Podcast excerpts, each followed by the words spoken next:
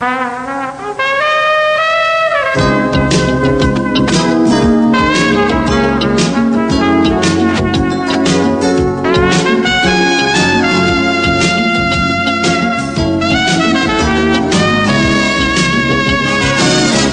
to PIs Declassified, an inside look at the world of private investigators.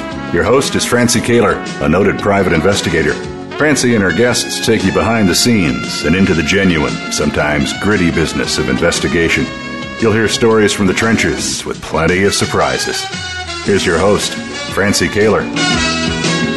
Good morning. Welcome to PIs Classified. You might remember about a year ago, uh, May 31st, 2012, two years ago, I guess, uh, 2012, we had a show that was entitled Labeled as a Killer, Glesty Waters.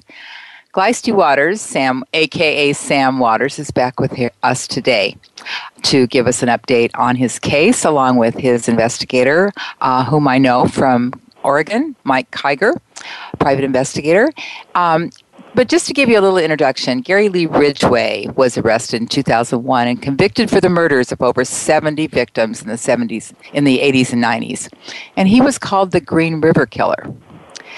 Well, Sam Waters was another victim of the Green River Killer when he was wrongfully identified as the Green River Killer in 1989 before the true killer was captured. So I welcome Sam and Mike um, to the show. Hi, guys. Good morning. Uh, Sam, as I said, Sam's story, if you uh, want to get the full details of his story, go to the show in the archives labeled A Killer, Glesty Waters on May 31st, 2012. So, since then, though, and I told Mike and Sam as their case developed, because I knew that Sam was doing everything he could to get his name cleared, and I told them that as they had uh, events develop to come back on the show and we would cover those. So now they've uncovered proof of a prosecutor who say who they say conspired along with zealous police detectives to conduct to convict an innocent citizen. Okay, Sam Waters. And they did this by suppressing evidence and coercing witnesses. Sam and Mike are um, going to give you this update. And so let me let me back up Sam, just briefly, tell us what you were doing in 1989 and how this developed. Um, we were, well, first I want to say thank you, and I'm honored uh, to have the opportunity to uh, be on your show and uh, to bring forward information uh, that could be useful for a lot of citizens out there that have been wrongly uh, accused and convicted. And uh, hopefully, the, the roadmap that, that I'm developing for my story uh, will be of assistance to those uh, to uh, to be able to uh, clear their names. That would be great. Um, so my situation was um, I had uh, lived in San Diego for uh, uh, for a long period of time, uh, relocated up to Oregon, and uh, was living in the Coos Bay area, and um, I had gotten a phone call from a storage uh, company down there that uh, we had to come down and get our stuff out of storage, otherwise it was going to get sold. And um, I made the road trip down there, and it, I was down there for probably about five days. And during my time down there, I was having some car problems, uh, and um, a police car approached my car. I was on a city street, and uh, asked what's going on. I said, "Well, I'm trying to get my car to my transmission to to go into gear." You know, they have those uh, the locks where you push on the brake, and then it, and then it, mm. allows the uh, shifter to go into gear. Anyway, it was malfunctioning. So he asked me for my license. Um, I gave my license. He asked for insurance. I gave me insurance. Uh, 45 minutes later, I'm still sitting there, and uh, he uh, requested to take my photograph. And mm. it, it was kind of strange to me. Well, you know, why would you want to? Why would you want my photograph? And he says, "Well, you fit the description of a burglary suspect." and I'm thinking, well, at that exact moment, you know, it didn't trigger me that, hey, I've got all my stuff from storage in the back of my Honda, and uh, you know, they didn't want to look at any of that or anything. So, mm-hmm. but at that exact moment, I mean, that wasn't going through my mind. So, anyway, I was a little bit confused, and um, I, I said, "Well, do I actually have a choice to do this? Is this legal?" And he said, "Well, we can do it here downtown." Well, instantly, I'm thinking, "Oh, well, they're going to tow my car if I don't get my picture taken here." So, mm-hmm. I had done no crimes. Uh, I don't have a, a criminal background uh, of any of any sort. Uh, and uh, at that point, you know, I agreed and got out of the car, and and uh, they took a picture of me multiple pictures, and um, got back in my car, and they said, "Okay, you can go." And uh, that's the extent of it. Mm. And then. And then, two weeks later. yeah. yeah. Two weeks later, I'm uh, up in Coos Bay uh, having coffee with uh, my business partner, and uh, these two detectives rolled up in a car and uh, asked if I was uh, if I was Busty Waters, and I said yes, I am. And uh, they proceeded to tell me that they wanted to uh, talk to me down at the police station about an incident that had occurred in San Diego. And at that point, I'm like a little bit confused, like I wonder what's going on here. So anyway, I went with them and went down there, and we went into this little room, and he uh, slid this paper across the table uh, in front of me, and on that paper it said uh, uh, it was an arrest warrant for attempted murder, uh, attempted murder, robbery, um, kidnapping, assault, and assault with great intent uh, to a woman by the name of Helen Toy. And mm-hmm. at that point, it was just complete shock. I had, I had just, it, it's hard to describe, you know, what you feel when something like that happens and you have no knowledge of what they're even talking about. Mm-hmm. Anyway, that's what happened. So then you went to trial. You had a court-appointed attorney. So, so, so I went from uh, at that point. You know, I was under arrest, and uh, and uh, we. Uh, I had no idea what what was really going on. I mean, it was just like a complete shock to me. But uh, what happened is uh, I was flown down to San Diego, and um, I was put into jail down there. And uh, for a year, I fought for my life uh, every way imaginable. Um, and uh, in the what had happened is you're you're assigned a public uh, public uh, a public attorney. I have another name for him. I call him a public pretender but anyway, and you're you're assigned an investigator that you actually never hardly ever see. And uh, you know, I in my situation, I was locked down 24 hours a day, uh, 23 hours a day uh, on different occasions. But pretty much, you know, it was one hour out a day if you were lucky. Mm-hmm. And uh, and that was the extent of it. Uh, the attorney visit would be for probably a half an hour, uh, maybe an hour, and it, it just you're just you just don't know what's going on. You're completely lost in the system. Mm-hmm. So as as I'm sitting in there, the lawyer's bringing me in information. You know, he's he's identifying witnesses that are saying that this woman uh, lied and that um, you know that there's it looks promising. And you know, a week goes by, a month goes by. You're thinking, well, gee, when's that door going to open up? You know, I didn't do this crime. I mean, obviously the police are going to, you know, figure out it's not me, and uh, and you know that door, and the gates of hell are going to open up, and you're going to let be let go.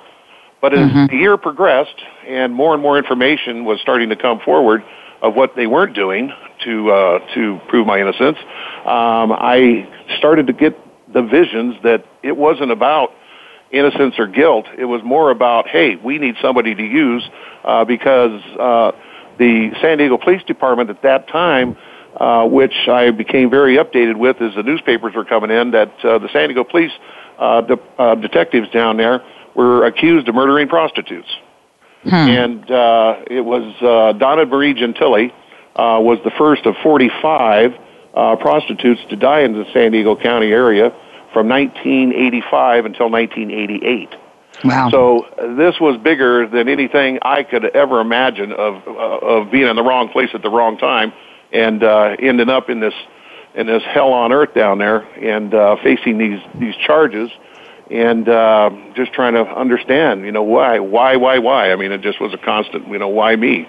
But uh, in the end, uh, it was uh, it was the attorney that I had that uh, started to show his hand that it, it wasn't about innocent or guilt. It was about you need to take a deal on this you know that that you're never going to see a daylight again you know of the outside if you don't take a deal and what kind of a deal you, was it Sam? well he wanted me to take uh he wanted me to take a 15 year to life um um plea deal mm-hmm. and i looked at him and i said you know what i said i'm not going to i'm not going to uh, say i did a crime that i did not do and sit in prison for no 15 years and and and for 15 years of my life sitting there thinking to myself why would i do that? Mm-hmm. if i didn't commit a crime why would i write my name on a piece of paper and say i did? So i absolutely looked at him and i said i'm going to tell you right now uh, bill there's no way in the world i will sign anything that says that i am guilty of being in a car with that woman doing any crimes with her at all because it never happened mm-hmm. and i said i don't care if i go to prison for the rest of my life I said, I refuse to sign anything that says that I did this crime. So he just shook his head and looked at his watch and says, well, it's 5 o'clock. I want to beat the rush hour traffic, and he left. And, uh, you know, it, uh, it's it's an amazing it's an amazing journey that uh, that I took with that uh, public defender. Uh, you know, there was no depositions done uh, of anybody, uh, including Helen Toy. I mean, my lawyer didn't spend one dime doing uh, any investigation work other than the bare most minimum. Mm-hmm. And uh, I I have to tell everybody out there that's listening. Uh, on this radio show, you could be sitting in your house uh, having a cup of coffee right now, and the cops could knock on that door and arrest you. And if they're arresting you for a crime you have no knowledge of, your only hope is to get a hold of a very, very good investigator. Uh, you know, if you have to be forced to have a public defender because you don't have the finances to fight a crime that you're not guilty of, mm-hmm. your answer is to get one of the, just find a, an investigator. Get, however your family can pay for it. If yeah. you can't afford the lawyer, get the investigator because the investigator is the key to everything. They're the ones that go out and uncover the facts of the case where the attorney, if he's selling you down the river just because it's it's monetary or if it's it's it's to get a promotion or you know it's something that the, the, the district attorney's office is wrapped up in, like this corruption of this police department, you know, you're just a pawn in a chess game and, and your only hope is through your investigation team uh, because you don't know when you have a public defender, they get paid by the district attorney's office to represent you. And you know, it's, it's actually actually that's not true, Sam. Well, I apologize. I might be wrong on that. that is one. not true. Yeah. They don't get paid by the district attorney's well, office. Well, I, I, don't know. All that money comes from one place. I know that that covers the DA's office and covers the the public defender's office, and it's the taxpayers. So you know who disperses it and who decides who's going to be the attorneys yeah. for what department. I, I'm not a professional in that end of it, but I will tell you that there was a lot to gain uh, down there. You know, with uh, with my going to prison for the rest of my life, and um, you know, I thank God sure. that judge seen through the uh, seen through the paperwork and basically just told District Attorney Bonnie Dumanis flat out that uh, that she could not get Green River out of her eyes in my court case, and that uh, and that he absolutely said this is has nothing to do with anything Green River and you know, and that uh, her vision was just locked in on that. And as we all know, Gary Ridgway was you know eventually captured and mm-hmm. and um, you know answered for for the crimes that he did. But you know, San Diego is nothing like Seattle. Uh, Seattle was wanting to get involved with San Diego as as thinking that the Green River Killer had gone to San Diego, and he. Uh, you know, they just didn't want nothing to do with, with the Seattle police force. And hey, Sam, let me interrupt a second. Sure, Excuse me. We, we need to take a really quick break. We'll sure. be right back. Okay. Okay. We'll be right back.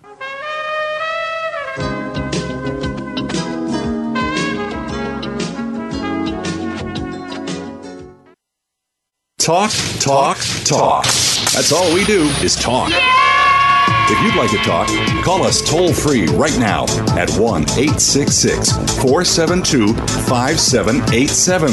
1 866 472 5787. That's it. That's it. VoiceAmerica.com.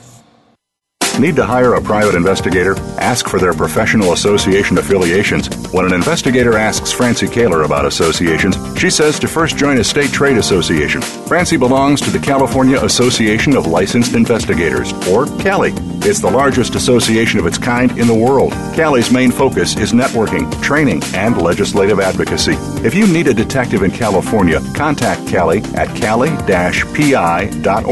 or call 1 800 350 CALI.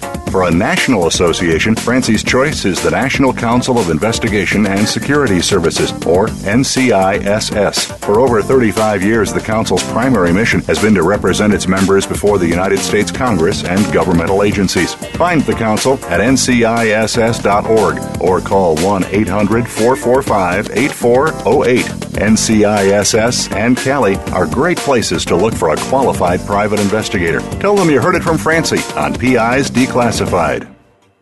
Stimulating talk gets those synapses in the brain firing really fast. All the time. The number one internet talk station where your opinion counts. VoiceAmerica.com.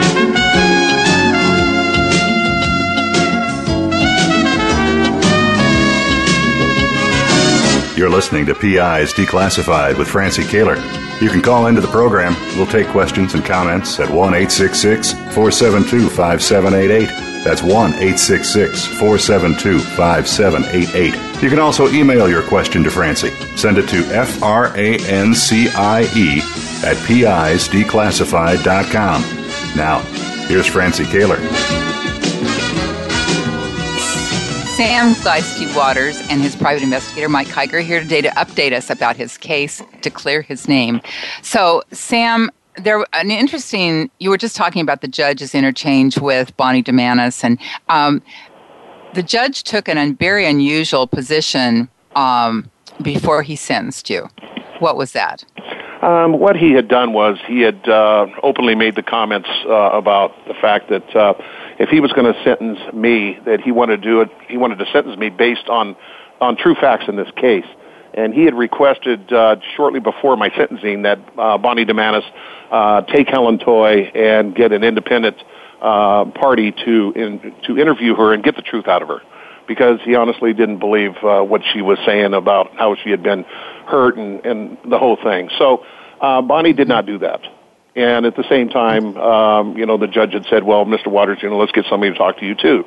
And uh, you know, I mean, I was ready to to say whatever you know the truth was. I had no hesitation about that. But you know, the fact is, is that uh, Helen Toy wasn't there for the verdict uh, when it came out uh, in the courtroom. I mean, if you're a victim, you would be in the courtroom. I would, you know, mm-hmm. and also mm-hmm. at the sentencing, she wasn't there. So the judge couldn't ask her anything. So he basically told uh, Bonnie Dumanis uh, that this is not a Green River case. You couldn't get Green River out of your eyes, and that I'm and and he looked at me and he asked me if Oregon was still available, and I said, Your Honor, I'm sure it is. He said, Well, you're going to get one year uh, one year in jail, uh, and uh, I believe it was three or five years probation. And uh, at that point, he looked at the bailiff and he said, "How long's Mr. Waters been here?" And he said, "Well, he's been here according to time slot." Uh, jail time, uh, it was over a year. He says, well, Mr. Waters, you're going home today. And his gavel hit the table and boom, that was it. and, That's uh, amazing. Uh, and, and you were actually convicted of, finally convicted of what? Yeah, I got convicted of uh, kidnap, uh, assault, and assault with great intent. Okay. So, All anyway, right. so point, then uh, yeah, one of those charges was overturned on appeal. Uh, yes, yes, one of them was. Okay. And now, that was one of the assault charges? At, okay, so after my release, when I walked out of that jail, it was about 11 o'clock at night. There was a news a news uh, re, a news uh, team there. Uh, I guess there was about five or six of them there, but they waited till 11 to let me out of there. And when I walked out, the uh, the news team said, "Well, Mr. Waters, you know what what what do you, what's your plans?" I said, "Well, I will tell you this. One, I never did these crimes, and one day I will come back and I will prove my innocence." And that was all I had to say. And uh, so at that point, my investigation into this, how they did this to me, started that minute. And uh, as my appeal was was was going through, I had already uh, I had already received a lot of information coming from a lot of different people, and mm-hmm. uh, of facts that uh, that proved that I was malicious, maliciously targeted and prosecuted, um, you know, for these crimes. And um, but I could not use any of that in the appeal process. I couldn't bring any of it forward. Right. And uh, not only that, but it was very dangerous. Yeah. So, how did you get Mike involved? Um, as I as I had uh, moved up to, there were some incidences that occurred in San Diego, and I just looked at my wife and I said, "That's it, we're out of here." So I got my family together and we moved up to Oregon and got reestablished. And I let a few years go by, and I continued on with the investigation work uh, through different investigators. And so I, for 25 years, I've been paying uh, multiple different investigators to do multiple different uh, jobs for me that I had done research in the, in the paperwork that I have. And uh, Mike uh, came to me referred by, um, I believe her name was Elizabeth. Uh, can't remember her last name right now at this moment, but um, out of Oregon, and uh, his name was given to me as uh, uh, just highly recommended. Uh, has a, has a has a great understanding for the judicial system, uh, and at that point, I made the call to him, and uh, he accepted to go to go to work with me. And how long ago was that? I believe it's been a it's been a couple of years. Um, I think it was in 2010 uh, is when we first made contact with uh, with Mike. Okay, and then since that time, you've written a book. Uh, yes, I have. And you've got you're on your second book. Yes, I am. Okay, and the first book is is called um, the Glesty Walters story, correct? Yeah, the title of the book. You can go to Facebook and uh, look it up. It's wrongly accused, the Glesty Waters story, and it's spelled G L E S T Y. Okay, all right. So bring me up to date, guys, on what's happened since our last show. Well, I can. I don't know if Sam wants to speak or I can, but I no, know that your turn there, Mike. We're well, we're we're still working on this, and there's things that's evolving all the time um, with this. And what's interesting is is not only are there things evolving from Sam's case, but across the nation. Uh, and in that respect with it is that there was just a gentleman that was just released um, after doing 28 years in prison for a crime he didn't commit, and that was back east. And so we're seeing more and more of the situation coming to light of people being wrongly mm-hmm. accused and being being right. convicted and incarcerated. And that particular gentleman had already been convicted and was incarcerated for two years earlier before Sam's case ever started. Hmm. And so this is something that's showing up more and more as an epidemic. In regards to Sam's situation, um, there's we have been in touch with attorneys uh, down in California on several different cases. I'm not at liberty to mention the cases that the DA has been involved in, um, and that we can clearly show that the pattern is the same. Um, basically, what they did was they they made the rule book uh, and used when they when they did Sam's case. We're not saying he was the first victim, but they found out that what they used in that respect worked, and they continued to use it for the, the last 26 years. And there's cases that are still showing up, and more current cases. If you'll if you check the news down there, um, that are showing up where the same patterns being used. Um. You know, the same the same types of of um, actions that are being taken place. Uh, I know with Sam's case that the one thing, aside from the uh, court-appointed attorney selling him downriver, the one thing that he that he did advise Sam to do is to take the proper measures uh, to be able to file uh, legal uh, papers in that regards with it, as far as the fact against the uh, the the county and the uh, city down there, and he has that still available to him. So that is something we're looking into. Okay. So, all right. So, I know when we talked the last time, you had planned on contacting Helen Toy. We have tried in that respect with it. She is not. We know what state she's living in. Um, her sister is shielding her, and she's not speaking to us. But we have uh, spoken several times uh, to Helen Toy's husband, Lerone Toy, uh, and he has agreed to give us statements and has already given us verbal statements as to where he was the night in question that she claims that she disappeared, that she was abducted. Um, Lerone Toy was basically acting as her pimp and he has made statements to us that he was actually down the street and across across the street and down one block when he seen her get into uh, a station wagon uh, the night that she was supposedly abducted by Sam, and and Sam didn't know anything about it. Mm-hmm. So okay. that mean that shows us that there was someone else. There was someone else that was driving that station wagon that's in question uh, and and her own husband witnessed her get in the vehicle. And was she actually missing? Well, she supposedly been picked up by a John in that regard with it, and Helen also had disappeared for about five or six days, and her husband was known to um, basically uh, be violent towards her, and there had been talk that she had made this story up uh, mainly to cover um, her being missing for five or six days so that when she did go home that she would not receive a beating. Mm, okay okay. Tell uh hey mike uh tell uh francie about the uh, station wagon and the repair shop information? Well they helen toy states that she was picked up by a, a, a person that was driving a white station wagon. And um we Sam's family had looked into this long before I came into this, and they found a repair shop and um, found out about a white station wagon that actually was a, uh, a loaner that the repair shop used and gave to clients. And I called the repair shop, and this is 26 years after the fact. I called the repair shop and talked to the manager, gave me a statement, and he says, yes, in fact, he said, we do, we did use the white station wagon.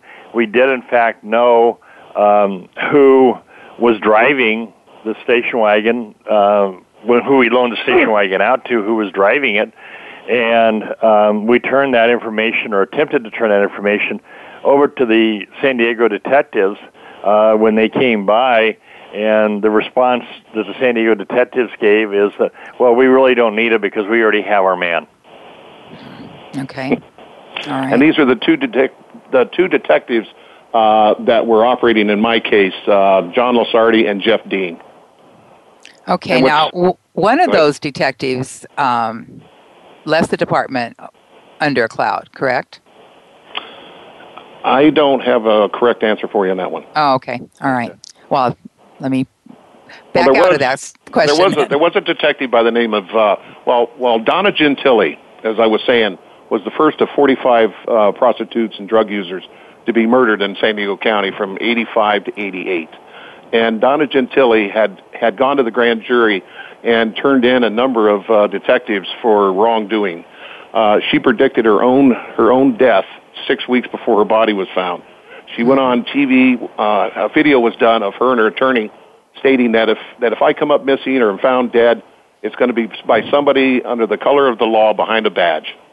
And six weeks later, they found her dead body, and she was the first of 45. And uh, okay. there's been a story done in the past. It's called No Humans Involved, where mm-hmm. the quality of the investigation work on on prostitutes and drug addicts that are found murdered that they don't do the same as if it was a college student in a in a college dorm or a, an apartment that gets gets murdered that uh, gets in a very extensive uh, investigation process to find the person of, that is guilty for the crime. And was and that a, Stan? Was that a general story, or was that a story about San Diego? No, it it was actually uh, I believe it was done in '93. Uh, there was an artist that came to San Diego, and uh, you can look it up on Google. Uh, no humans involved. San Diego prostitute murders and there's a complete story on it. It's it's an amazing read uh, of the work that went into that. And to this day, as as I understand it, 22 of the 45 victims have still not been uh, those cases have not been solved, and uh, the the remainder of 22 from 45 are extremely questionable. But okay. uh, you know, Donna Gentile, she she put she filed complaints against seven cops, and one of them was the detective in my case. Well, in Donna okay. Gentile's case, they also the murderer also sent out a message because uh, after she made the press statement that she, if she was found dead, that it would be a, a cop. Six weeks later, she was found dead, and what they also found was they found rocks um, shoved down her throat. Um, her throat was completely full of rocks, and this is this is basically a message that's put out from somebody for uh, signifying that you're you're a rat. Mm-hmm. And okay. so they they left a they not only murdered her, but they left a very potent message um, for everyone else to see. Okay. Now we're going to have Gail Moffat join us, and so we're going to take a quick break so can, Jill can uh, join the program, and she's the mother of one of the victims that is still unsolved in San Diego. We'll be right back.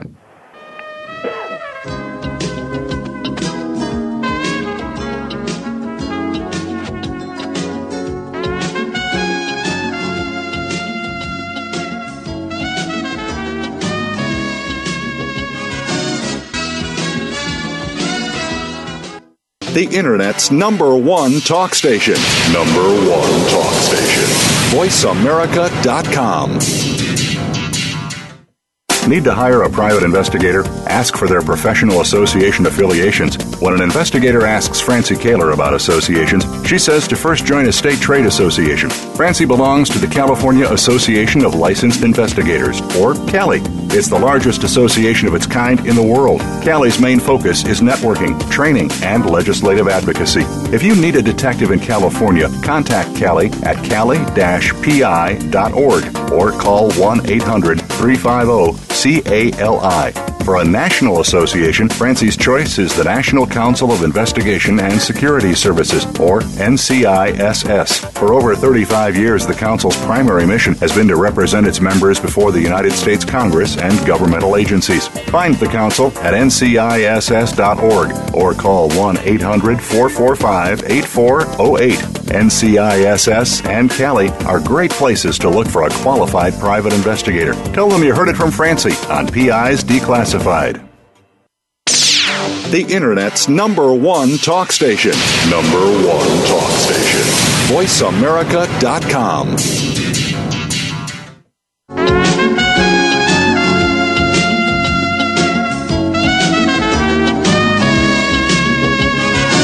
You're listening to PI's Declassified with Francie Koehler. You can call into the program. We'll take questions and comments at 1 866 472 5788. That's 1 866 472 5788. You can also email your question to Francie. Send it to F R A N C I E at PIsDeclassified.com. Now, here's Francie Koehler. Joining Sam and Mike this morning is Gail Moffat. Welcome to the show, Gail. Thank you. Now, Gail, your daughter, what was her name? Diana. Diana. She went missing in what year? 87, 1987. In fact, it was July of 1987. Okay. Tell me what happened. Tell me, and that was in San Diego. That was in San Diego. Diana was compelled and promoted into prostitution by a pimp by the name of Adrian Coleman. He took Diana down there um, in, uh, in July of 1987. And the funny thing about it was she had talked to a police officer in Portland and told him that she was getting out, that this was her last trip to San Diego. Well, indeed it was. Diana was murdered in San Diego. And um, the funniest part about this whole situation, anytime Diana tried to leave Adrian Coleman, Adrian Coleman, his family or friends, always made contact by calling me, her father, her grandmother, to try to get get her back into his grips. This mm-hmm. time, he never did. He was the one that reported her missing. Red flag. Pimps never report their girls missing, ever. Mm, interesting. Very interesting. That was the biggest red flag that that came up to Portland. That prior to Diana leaving with him in July, in December, she filed charges against him. She was trying to break the connection, and she filed compelling and promoting charges. Two weeks to three weeks later, she dropped the charges. Three months later, she went back to Adrian Coleman in March, and um, he got her back on the streets, um, prostituting. And finally, in July, he took her to San Diego, and that's where she was murdered in my thoughts and in my beliefs and in the beliefs of the Portland police because they thoroughly investigated Adrian Coleman, not only on the vice part of it, but they got involved in the homicide. Mm-hmm. They investigated, they had so much evidence against this Adrian Coleman. Some of it was very circumstantial, but it was evidence. Mm-hmm. San Diego would not look at that evidence. With Interesting. Por- Portland Portland couldn't understand why they wouldn't listen to him. Portland kept sending things down to him, but they would not talk to him. And they were getting very frustrated. It was like, don't step on our territory. Mm-hmm. This is our territory. You do not belong here. That was the vision they were given. They would not even talk to me. They did not ask me any questions of who her friends the San, were. The San Diego police would not talk to you.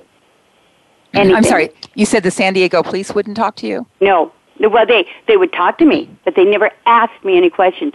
They came to Portland two weeks after um, uh, we buried Diana. We got her. Uh, she she was found in October, and it was a miracle they ever found her. A road crew was digging out a ditch, and they unearthed her remains. Hmm.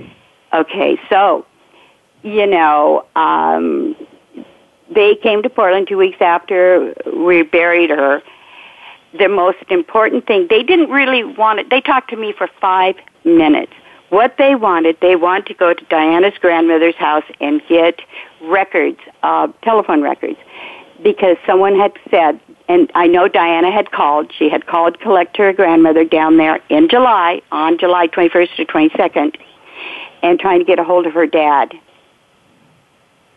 They wanted that information because somehow it came out that it was coming from a police department or close to the police department.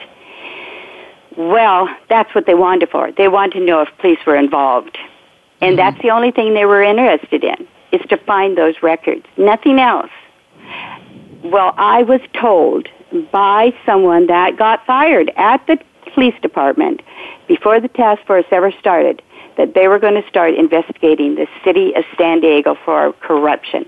That they were going, they believed, truly believed, that high officials in San Diego were running parties with prostitutes and that Diana was just the type of girl they would want. Hmm. Well, but after the fact, this officer apparently left the department. I was so treated so poorly by the San Diego authorities. Our authorities, our di- um, district attorneys in Portland, even looked into my recourse against them. But of course, wow. you cannot hold any public official like the police or right. anybody else accountable for anything. Yeah. And that's the sad part. They can ruin an investigation or anything else, but they're not held accountable.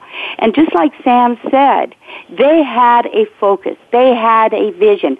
They wanted to become the most, quote, successful task force in history. They stated that in a newspaper article. We are hmm. the most successful task force in history. Their goal was, their goal was to get these girls lumped into serial killers we can lump them all together there. Then we don't have to worry about it. I, I, I can't tell you. It's been 26 years now, going on 27 years. I constantly call. I constantly mm-hmm. ask questions, and I am shut down every single time. I How painful really for feel you. there is some cover up going on down there. I really do on my daughter's case. But who do I go to? How can I get help? You can't go to the DA there because she was involved in the task force. You can't, and, and that's another question I have. There's that task force sitting there. How do, do they put on that task force a detective that was known to be associating with prostitutes at parties, but he's sitting on the task force? How do they put a detective on that task force that no, Donna Gentile accused of harassment, but he's sitting on that task force? There is hmm. that task force needs to be investigated. But who do I go? Where do right. I go to get that help? Right. I can't go to the officials in in California because they can be influenced by the individuals that are sitting in office today. So who do I reach out to? What authorities can I go to? I'm not a person that has a lot of money. I can't hire a private investigator right, to get right. all these facts for me. and Gail, you and there are two other mothers that have been quite vocal um, mothers of the of uh, the two of the other victims. Is that right? Yes, I have not spoken to them. Um, I, you know, I've, I've, I've just tried to work hard trying to talk to detectives and everything else. Even the head DA, when they were running that task force, he said to me, her case is sealed and you will mm-hmm. never, ever see what's in that file. Mm-hmm. And okay. I mean, I've had comments to them from them telling me that parents didn't care. They, uh, to my face, I had a detective say those girls were prostitutes. They had their they were alienated from their parents. The parents and they, they alienated their parents, and they just didn't care.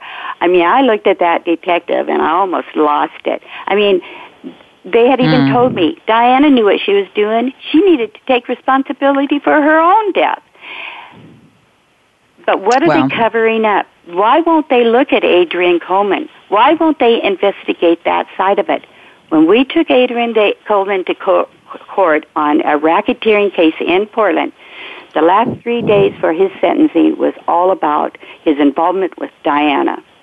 Hmm. And during that time period, in private chambers, the DA told me this.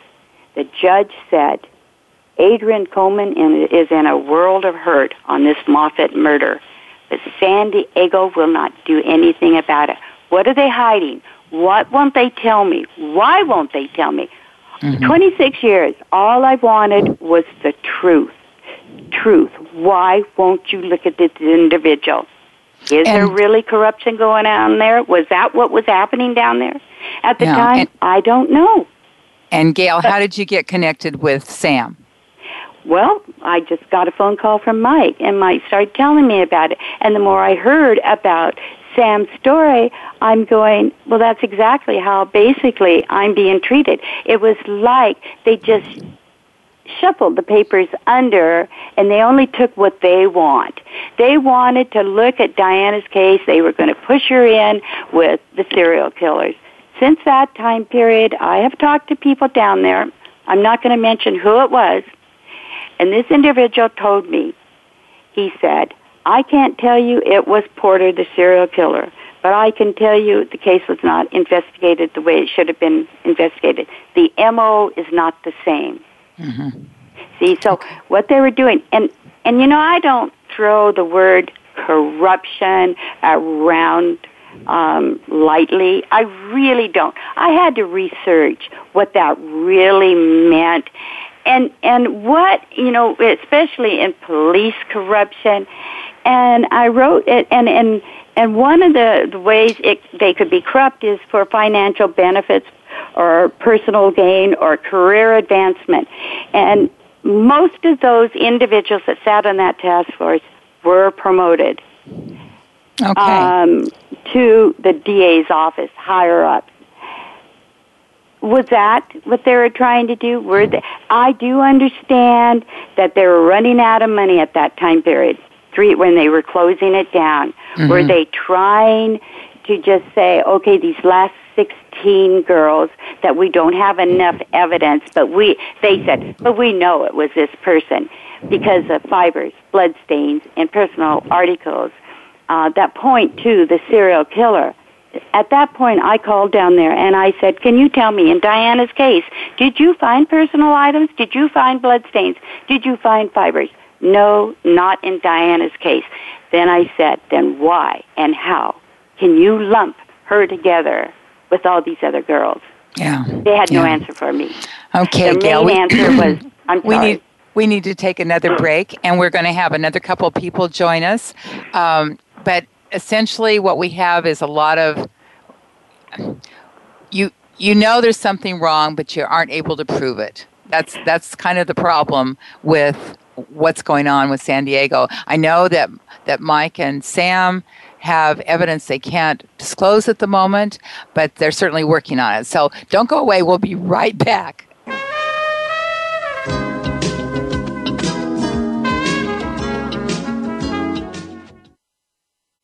News, opinion, your voice counts. Call toll free 1 866 472 5787. 1 866 472 5787. VoiceAmerica.com.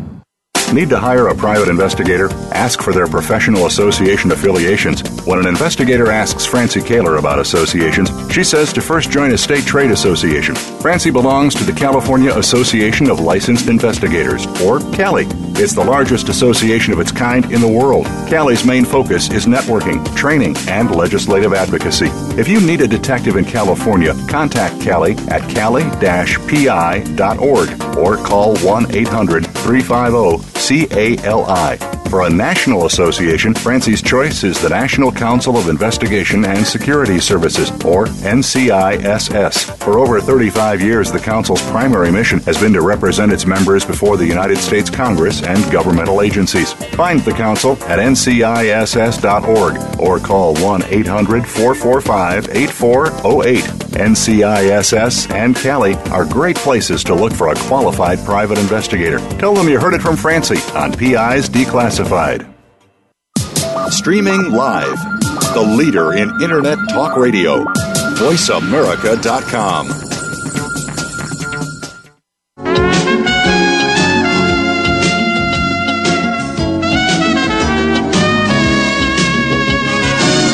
listening to PIs Declassified with Francie Koehler.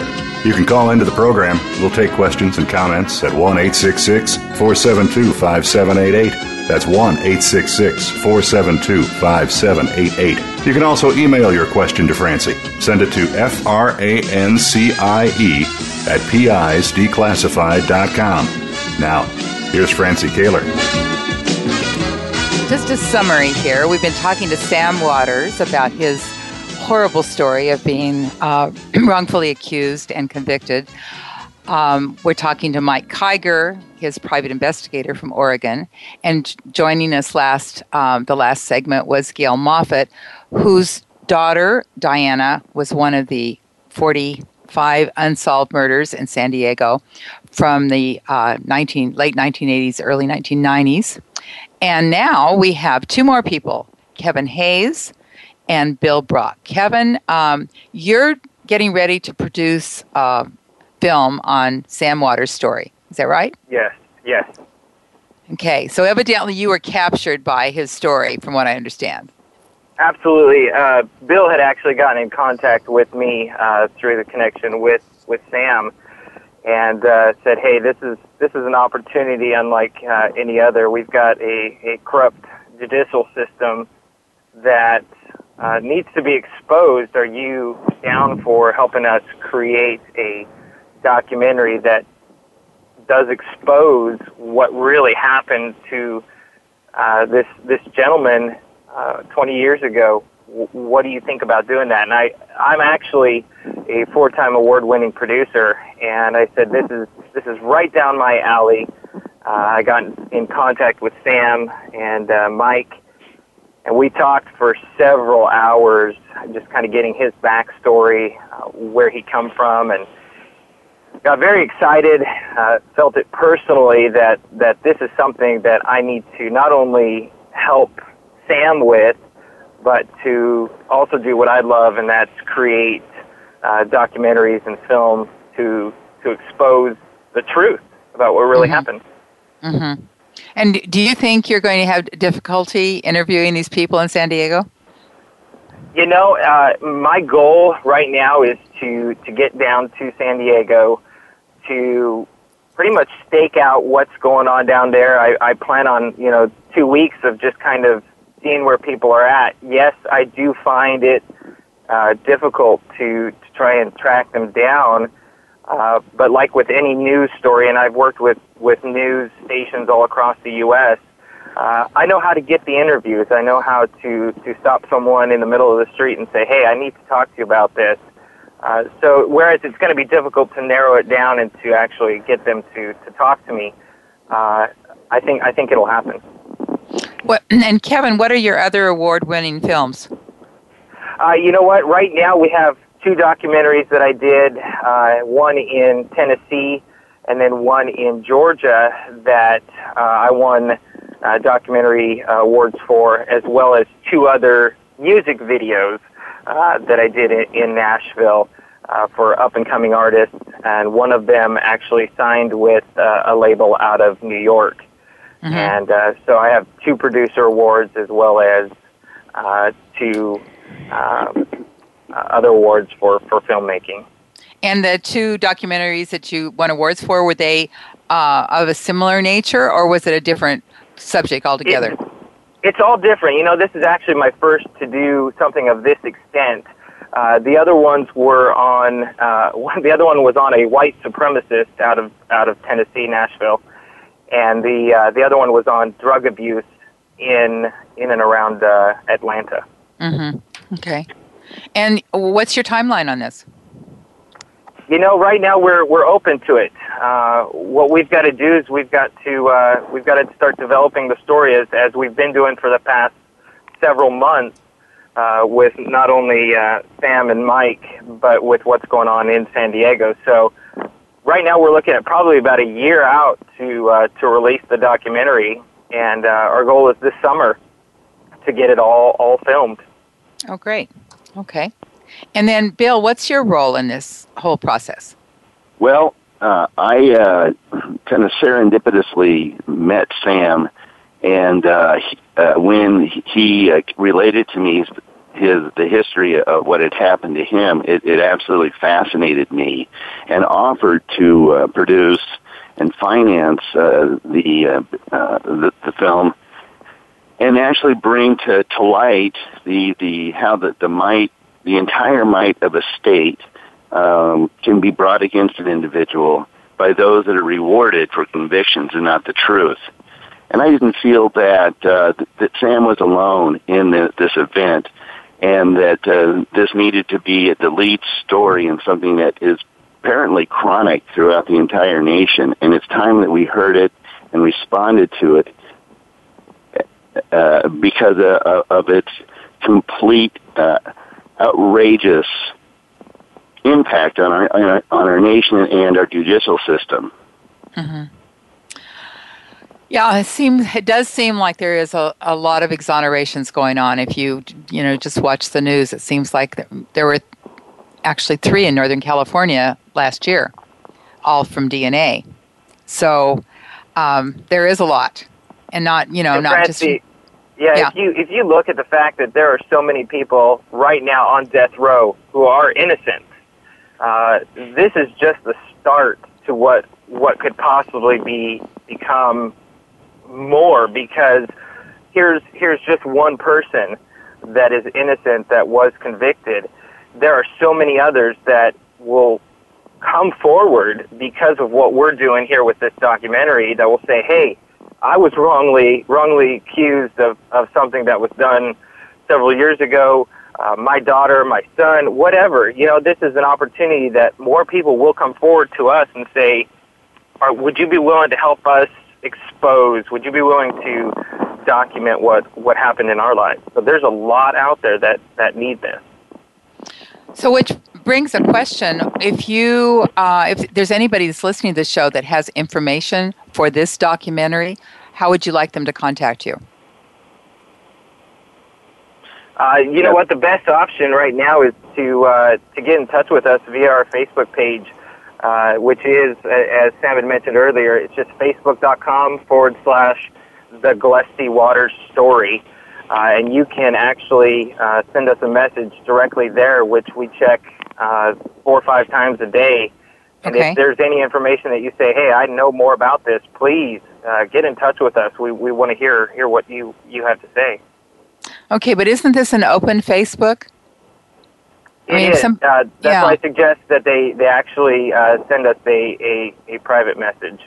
Okay, so emphasis on private message because I'm sure there.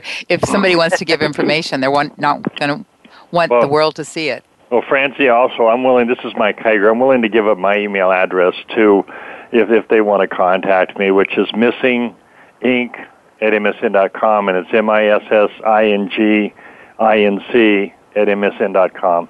Okay, great. That's and missing ink is all one word. One Yes. word. Yes. Okay. Lowercase. That's that's perfect. And and I can also say if uh, if you're listening out there and you want to send me uh, information, you can also do that. Address to Francie at pisdeclassified.com, and I would be happy to forward on the information as well. You guys, we are. This is uh, amazing process. It's really interesting to be involved in in the process from from where we started. Uh, where I when I met Sam and Mike, or I already knew Mike, but met Sam uh, a couple years ago to uh, moving forward. I'm very happy for you. Congratulations, and thank you, Bill, for stepping up to the plate. That's wonderful. I'm sure Sam is very appreciative. Um, we have to close the show. I apologize. Uh, there's so much more to say and so little time, but. Um, we continue to offer content of interest to private investigators and other legal professionals and challenge the existing TV, negative TV and movie myths. So if you're interested in advertising on PI's Declassified, you can contact my wonderful producer of this show, Sandra Rogers, at Sandra, S-A-N-D-R-A dot Rogers, R-O-G-E-R-S, at voiceamerica.com. And thanks to my great engineers who organize this program. Uh, tune in again next week as we declassify more real stories from real investigators. It's PI's Declassified. I'm Francie Koehler. Thanks so much for listening. You've been listening to PI's Declassified with your host, Francie Koehler. Tune in every Thursday at noon Eastern Time. That's 9 a.m. for you West Coast listeners. PI's Declassified explores stories of deceit, mystery, and detectives unraveling the truth. Every Thursday at noon Eastern, 9 a.m. Pacific Time here on the Voice America Variety Channel.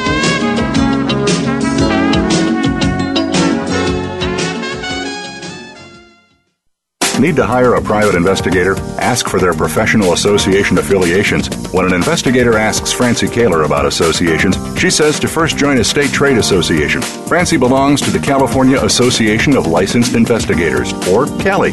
It's the largest association of its kind in the world. CALI's main focus is networking, training, and legislative advocacy. If you need a detective in California, contact CALI at cali-pi.org or call 1-800-350-CALI. For a national association, Francie's choice is the National Council of Investigation and Security Services, or NCISS. For over 35 years, the Council's primary mission has been to represent its members before the United States Congress and governmental agencies. Find the Council at nciss.org or call 1 800 445 8408. NCISS and Cali are great places to look for a qualified private investigator. Tell them you heard it from Francie on PI's Declassified. Thanks again for listening to the preceding program brought to you on the Voice America Variety Channel. For more information about our network and to check out additional show hosts and topics of interest, please visit VoiceAmericaVariety.com. The Voice America Talk Radio Network is the worldwide leader in live Internet talk radio. Visit VoiceAmerica.com. The views and ideas expressed on the preceding program are strictly those of the hosts or guests and do not necessarily reflect the views and ideas held by Voice America Talk Radio Network its staff, and management.